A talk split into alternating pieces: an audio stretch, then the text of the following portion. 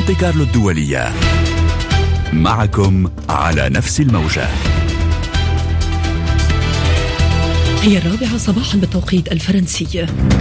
أطيب تحيات الصباحية من مونتي كارلو الدولية. نبدأ إرسالنا بفترة البث المباشر الصباحية. فترة بث مباشر على مدار أربع ساعات إخبارية سياسية فنية ثقافية ورياضية. مستمعينا ترافقكم من وراء الميكروفون نجوى بن مبارك. وليال بشارة صباح الخير ليال صباح الخير نجوى. سيتناوب يتناوب اليوم معك في فترتنا الصباحية على نشرات الأخبار آدم جبيرة. وفي مواجيز الأخبار ستكون معنا لميس زين الدين وقراءة في الصحف الفرنسية والعربية مع أمل بيروك. وعلى الهندسة والتقنيات أوليفي لوماغيك وفابيان فيرجي. الشيلي وفي التنسيق حبيب الأزرق. والآن مع أولى نشراتنا الإخبارية معك ليال بشارة. تأتيكم مستمعين مستهلة بأبرز العناوين. القوات الإسرائيلية اقتحمت مستشفى ناصر الطبي في خان يونس والرئيس الأمريكي يحذر إسرائيل من أي عملية في رفح دون حماية المدنيين فيها. خمسة عشر قتيلا بغارات إسرائيلية الأربعاء على لبنان. وحزب الله يرد بإطلاق عشرات الصواريخ. أمير الكويت حل مجلس الأمة لعدم احترامه مقامه وانتخابات جديدة بعد شهرين. عود على بدء المحكمة الدستورية في السنغال تبطل قرار الجمعية بتأجيل الانتخابات في البلاد. مونتي كارلو الدولية نشرة الأخبار.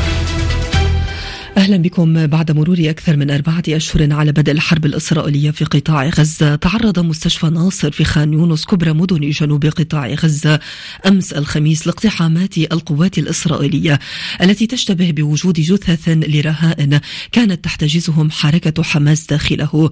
وأفاد مراسل فرانس بريس بسحب دخان تصاعدت فوق مدينتي خان يونس ورفح في الجنوب حيث تهدد إسرائيل باقتحام مدينة رفح التي تشكل مع معبرها آخر ملاذ للنازحين والممر الرئيسي لدخول المساعدات الدولية. وحذر الرئيس الأمريكي جو بايدن إسرائيل من شن أي عملية عسكرية دون وجود خطة لحماية المدنيين في المدينة. جاء ذلك في اتصال هاتفي له مع رئيس الحكومة الإسرائيلية بنيامين نتنياهو. البداية مستمعين دائما من آخر التطورات الميدانية في قطاع غزة مع تقرير مراسلنا وسام أبو زيد. بعد حصاره لعدة أيام برتل من الدبابات والأليات المدرعة وغطاء جوي بالطائرات المقاتلة اقتحم الجيش الإسرائيلي مجمع ناصر الطبي بمدينة خان يونس جنوبي قطاع غزة. وأفادت مصادر بوزارة الصحة بغزة أن الجيش الإسرائيلي حول المجمع إلى ثكنة عسكرية بعد هدم سوره الخارجي الجنوبي مستهدفا مقر الإسعاف وخيام النازحين وقام بتجريف المقابر الجماعية بداخله فارضا نزوحا قصري على ما تبقى من النازحين وعائلات الطواقم الطبية من المجمع. وضع حذر منه الدكتور محمود أبو السعود الطواقم الطبية هناك تتعرض للإصابة بتتعلق ب... ب... يعني كلنا شفنا نظام إطلاق نارية قناصة للطاقم الطبي المرض المصابين موجودين على الأرض. بتعاملوا مع المصابين بطريقة يعني إنه أحاول أخطف المصاب اخذه من الأرض قبل ما القناصة تضربني. ووفقا للإحصائيات فإنه منذ بدء الحرب قتل 300 شخص من الكوادر الطبية واعتقل الجيش الإسرائيلي 90 آخرين ملحقا الدمار في 150 مؤسسة صحية كليا وجزئيا وأخرج 30 مستشفى و53 مركزا صحيا عن الخدمة. استهداف للمستشفيات والمراكز الصحية فاقم مأساة الجرحى والمرضى وأصحاب المنظومة الصحية بشلل شبه كلي. وسام أبو زيد غزة مونتي كارلو الدولية. هذا مع حراك أمريكي تشهده منطقة الشرق الأوسط إذ أجرى رئيس الاستخبارات المركزية الأمريكية ويليام بيرز أمس الخميس محادثات في إسرائيل التي وصلها آتيا من قطر جدد خلال اللقاء. رئيس الحكومة الإسرائيلية بنيامين نتنياهو رفضه مطالب حركة حماس بإنهاء الحرب وإطلاق سراح الأسرى الفلسطينيين. هذا ما نقلته القناة الثانية عشرة الإسرائيلية التي قالت إن الوفد الإسرائيلي لن يعود إلى القاهرة إن لم تتراجع حماس عن مطالبها. هذا ورفض رئيس الوزراء الإسرائيلي بنيامين نتنياهو أي توجه دولي للاعتراف بالدولة الفلسطينية خارج مفاوضات سلام في رده على ما أوردته صحيفة الواشنطن بوست عن سعي الرئيس الأمريكي جو بايدن مع خمس دول عربية إلى إعداد خطة شاملة تتضمن قيام الدولة الفلسطينية لتحقيق سلام يبدأ بوقف إطلاق نار في غزة لمدة ستة أسابيع وتبادل أسرى على أن يتم مناقشة الخطة في مؤتمر ميونخ للأمن الذي يبدأ أعماله اليوم الجمعة. إقليميا ما زالت الحدود الإسرائيلية اللبنانية تتصدر الواجهة إذ أطلق حزب الله مساء أمس عشرات الصواريخ على شمال إسرائيل ردا على غارات استهدفت أول من أمس الأربعاء مناطق عدة في جنوب لبنان. أسفرت عن سقوط 15 قتيلا على الأقل بينهم عشرة مدنيين سبعة من عائلة واحدة في غارة إسرائيلية على مدينة النبطية في تصعيد. لن يخرج عن قواعد الاشتباك بين الجانبين في الجنوب. هذا ما قاله لإذاعتنا مروان شربل وزير الداخلية اللبناني الأسبق. نستمع إليها. تبقى محصورة بمنطقة الجنوب ما بتوصل لصيدا. بتضلها هالقد محصورة. لا حزب الله ولا ممكن يقبل انه تتطور الأمور ولا إسرائيل بتسترجي بهالظرف الامني والاقتصادي والسياسي اللي عم بتعيشه. ما في شك نتنياهو قد ما في يطول حرب قد ما في يطول قاعد على الكرسي. أمريكا ضاغطة والاوروبيين كلهم ضاغطين ما بيقبلوا ولا بأي شكل من الأشكال إنه يصير في حرب بين لبنان وبين إسرائيل لأنه إذا صارت الحرب بين لبنان وبين إسرائيل ما بتبقى محصورة بيناتهم. حتتطور يمكن لحرب إقليمية وبتطال شظاياها دول الخليج اللي هي متحالفة اليوم مع الولايات المتحدة الأمريكية وبالوقت ذاته عم بيصير في تصدير الغاز والبترول وبتاكلها كريش. ما بدنا نزايد كثير على الدولة اللبنانية ونحملها المسؤولية. رئيس الحكومة قال من شهرين القرار مش بإيد الحكومة. هذا ويعاني سكان الجنوب جنوب لبنان اقتصاديا من تبعات الحرب الإسرائيلية في قطاع غزة وتداعياتها على الداخل اللبناني. المزيد في تقرير مراسلتنا من جنوب لبنان فلنتينا سمعان أربعة أشهر مضت وسكان الجنوب يعانون ويتألمون أكثر فأوضاعهم النفسية الاقتصادية وحتى الصحية تزداد سوءا. أنا مواطن من الجنوب من بلدة بيت ياحون هيدي البلد اللي صارت شبه مهجورة لأنه ثلاث أرباع سكانها فلوا آه نحن كمزارعين راح علينا موسم الزيتون وهلأ راح يروح علينا موسم الدخان. تنزرع لأنه الحرب بعدها ماشي والأرض بطلت صالحة للزراعة من وراء الفوسفور. بالنسبة للأدوية نحن عندنا أزمة كبيرة. الأدوية كلها غالية. أما بالنسبة للمدارس شبح الإقفال بات يحوم حول القرى البعيدة عن الشريط الحدودي نسبيا. نحن هون بتبنين هلا أحيانا بصير في قصف نحن وبالمدرسة بنسمع قوي وهيك بنصير نلهي الولاد. هلا في أولاد طبيعي بتخاف بنصير نحن نحكيها وهيك بيمشي الحال. الوضع مأزم أكثر لذلك الطرقات صارت بتخوف عشان الأوتوكارات والتلاميذ. بين بشاعة الحرب ومرارة الخوف والحرمان يقضي الجنوبيون أوقاتهم عاجزين بانتظار الفرج.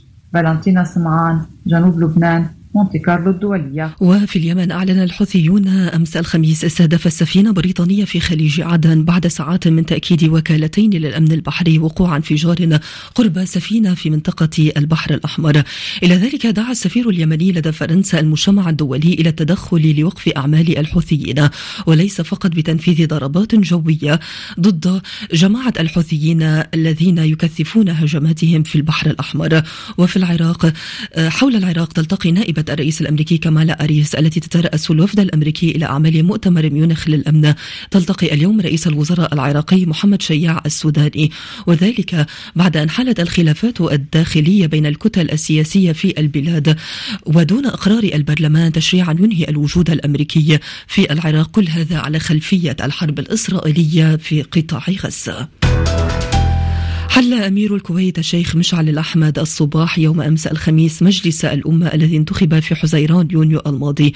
يأتي القرار بعد أن قطع الوزراء جلسة برلمانية الأربعاء احتجاجا على تصريحات النائب عبد الكريم الكندري التي اعتبر أن فيها إهانة ضمنية لأمير البلاد الذي كان طالب في خطاب أداء اليمين بتحسين أداء السلطتين التنفيذية والتشريعية في البلاد.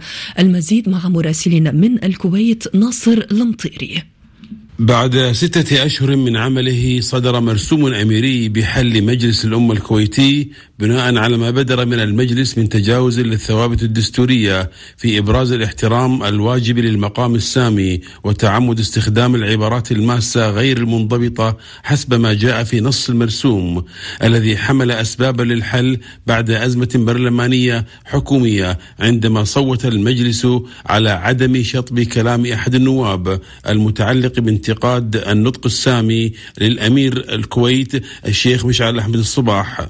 الحكومة اعتبرت هذا النهج من أعضاء مجلس الأمة بأنه انتهاك للمادة 54 من الدستور الكويتي الذي نص على أن الأمير ذاته مصونة لا تمس.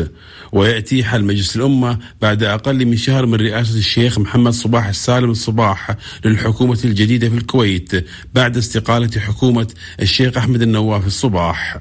ناصر المطيري الكويت. مونتي كارلو الدولية. أكد وزير الداخلية الفرنسي جيرار درمانا على رغبة بلاده في زيادة التعاون المشترك مع السعودية في إطار مكافحة تهريب المخدرات والإرهاب. وذلك بعد محادثات أجراها يوم أمس في السعودية مع نظيره السعودي الأمير عبد العزيز بن سعود. في السنغال أعلن المجلس الدستوري الخميس إبطال قرار الجمعية بتأجيل الانتخابات الرئاسية في البلاد. في ظل واحدة من أخطر الأزمات التي تعيشها دولة السنغال السنغال منذ عقود تبقى معرفة ما ستكون عليه فعالية هذا القرار الذي رحب به الشارع. نستمع إلى مداخلة الصحفي السنغالي المقيم في دكار عبد الأحد رشيد.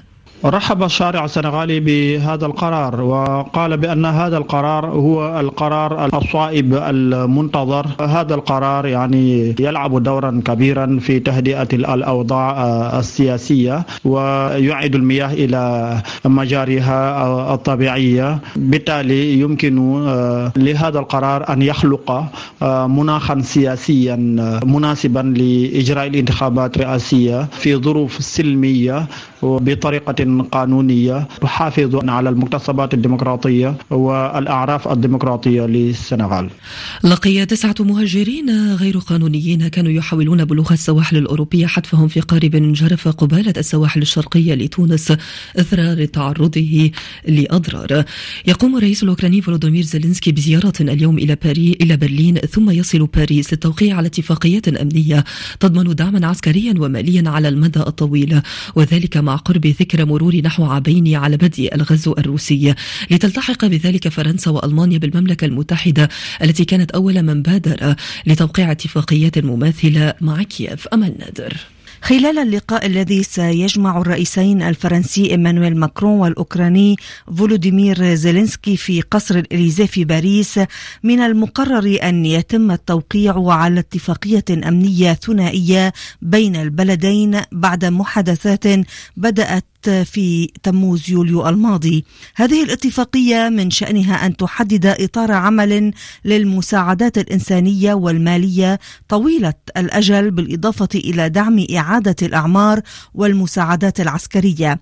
وذكرت مصادر دبلوماسية فرنسية أن فرنسا ستعلن عن تمويل بقيمة 200 مليون يورو لمشاريع مدنية تنفذها شركات فرنسية في أوكرانيا. وتأتي جولة زيلينسكي بين باريس وبرلين في ظل انتقادات روسية لفرنسا على أنها تلعب دورا متقدما في دعم أوكرانيا وقد اجتمع وزراء خارجية كل من فرنسا وألمانيا وبولندا في الأيام الماضية لمناقشة كيفية مواجهة حملات التضليل الإعلامي التي تتهم موسكو بالقيام بها ضد هذه الدول. أعلنت اللجنة المشرفة على الانتخابات في إندونيسيا تصدر برابوي سوبيانتو وزير الدفاع البالغ من العمر 72 عاما نتائج الانتخابات الرئاسية في البلاد بعد فرز أكثر من نصف عدد أصوات الناخبين على أن تصدر النتائج النهائية في أذار مارس القادم. تظاهر آلاف المزارعين مجددا الخميس في إيطاليا وإسبانيا واليونان في إطار التعبئة المستمرة منذ عدة أسابيع على خلفية تراجع مداخيلهم وضد الميثاق الأخضر. للاتحاد الأوروبي. بعد أشهر على قراره عدم تجديد عقده مع ناديه باريس سان جيرمان أبلغ النجم الفرنسي كيليان مبابي ناديه بطل الدوري الفرنسي في كرة القدم نيته الرحيل في نهاية الموسم حسب ما كشف مصدر مقرب من النادي. ختام النشرة الرابعة من مونتي كارلو الدولية مستمعين هذا تذكير بأهم ما جاء فيها.